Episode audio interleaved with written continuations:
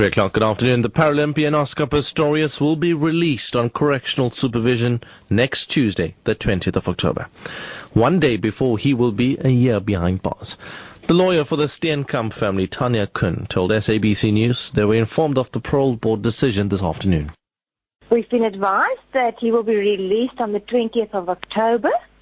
And the Steenkamp family, uh, when I informed them, their reaction was exactly the way it's always been before. They expected it, of course. Um, it didn't surprise them. Nothing's going to be bring Reeva back, so it really doesn't matter to them uh, whether Oscar remains incarcerated or not. The M1 highway in Sandton area has just been reopened to traffic after it was closed for almost 24 hours. This follows the collapse of a pedestrian bridge under construction on Grayston Drive off-ramp yesterday afternoon. Two people died and more than 20 others were injured, three of them critically.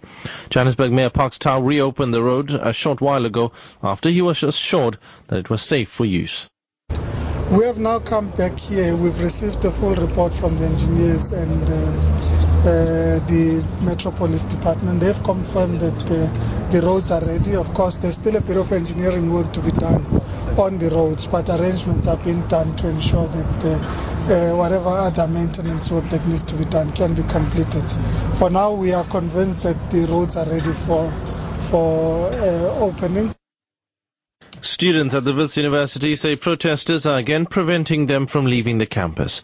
A large group of students have been protesting since yesterday against an increase in tuition fees for next year. Kimberly, a student at the Braamfontein campus, has told SABC News that lecture halls have been locked. The protesters have threatened to burn down any building which students are working in.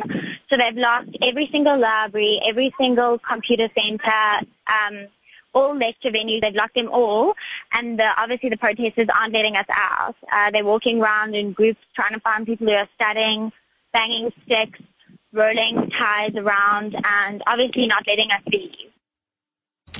And finally, after two years of negotiations, the government of Myanmar has signed what it calls a nationwide ceasefire agreement with eight armed groups.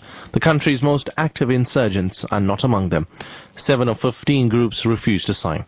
Myanmar President Thein Sein says he is prepared to negotiate with them.